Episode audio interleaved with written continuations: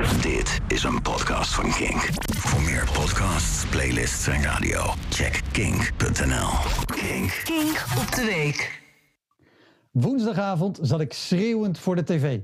En om te begrijpen waarom, moeten we even terug in de tijd. Toen ik 16 was, liep ik rond met lang haar, een bandshirt en zo'n legerbroek... waarvan je altijd vergeet in welke zak je lange vloe en tip en zo zit. Als je mij wildbewegend met mijn handen op mijn benen zag kloppen... als een motorisch gestoord lid van Riverdance... dan was ik gewoon op zoek naar een geeltje wiet.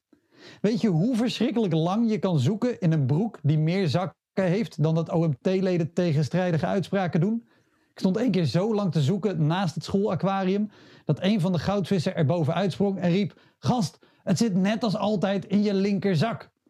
Nu ik erover nadenk, was een pratende goudvis misschien een teken dat mijn wiet niet kwijt, maar gewoon al op was. en ja, ik blode nogal veel onder schooltijd. hey, ik heb geen enkel diploma en mijn werk is grappen maken voor onbekenden. Wat dacht je zelf dat ik op school heb gedaan? maar goed, even over het bandshirt dat ik droeg. Ik had dit shirt gevonden bij Many Colors in Utrecht. Een schatkamer voor alto's. Want dit was 1996 hè. Je kocht je t-shirts bij een concert. Of je bestelde ze bij de Large. Of je ging door de kledingrekken in dat piepkleine zaakje aan het Oud-Kerkhof.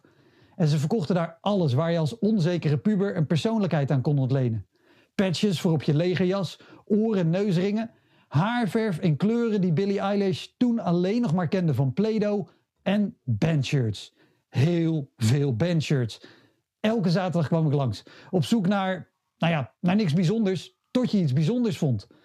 En dit shirt was zwart. Natuurlijk was het zwart. Een bandshirt is altijd zwart. Als het niet zwart is, kan je er net zo goed geen bandnaam op zetten. En in mijn geval stond die bandnaam erop in roze letters. En niet alleen de bandnaam was in het roze, er stonden ook vier foto's op van de bandleden. Die ene, die iedereen herkent, maar ook die andere drie, wiens aandeel in de muziekgeschiedenis net zo groot is. En om elk van die foto's zat een dikke roze rand. Kortom, ik was een stoonde gast met lang haar en op zijn borst trots vier roze omlijnde mannen. Ik had net zo goed op een regenboog eenhoorn naar school kunnen komen. Maar het boeide me niks wat mijn schoolgenoten wel of niet van me dachten. Dit was een van mijn favoriete bands, The Doors.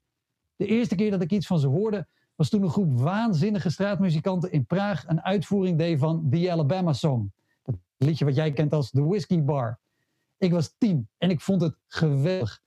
Mijn oudere broer had het album op cd en die zette het voor mij op een TDK D60. En toen ik zelf gitaar hoefde spelen, ging spelen, hoefde ik geen Fender Stratocaster zoals Hendrix of een Les Paul zoals Slash. Nee, ik wilde een Gibson SG.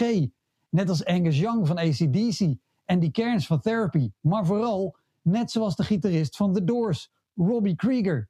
Dat is hoe die heet. Ja. En het is precies die naam Ja, ja. die ik woensdag uit alle macht naar de tv schreeuwde toen Michiel, welke Michiel. Veenstra Veenstra, het antwoord tijdens de Top 2000 popquiz niet wist op de vraag hoe heet de gitarist van The Doors. Dus onthoud voor eens en voor altijd. Wiet zit in mijn linkerzak en de gitarist van The Doors heet Robbie.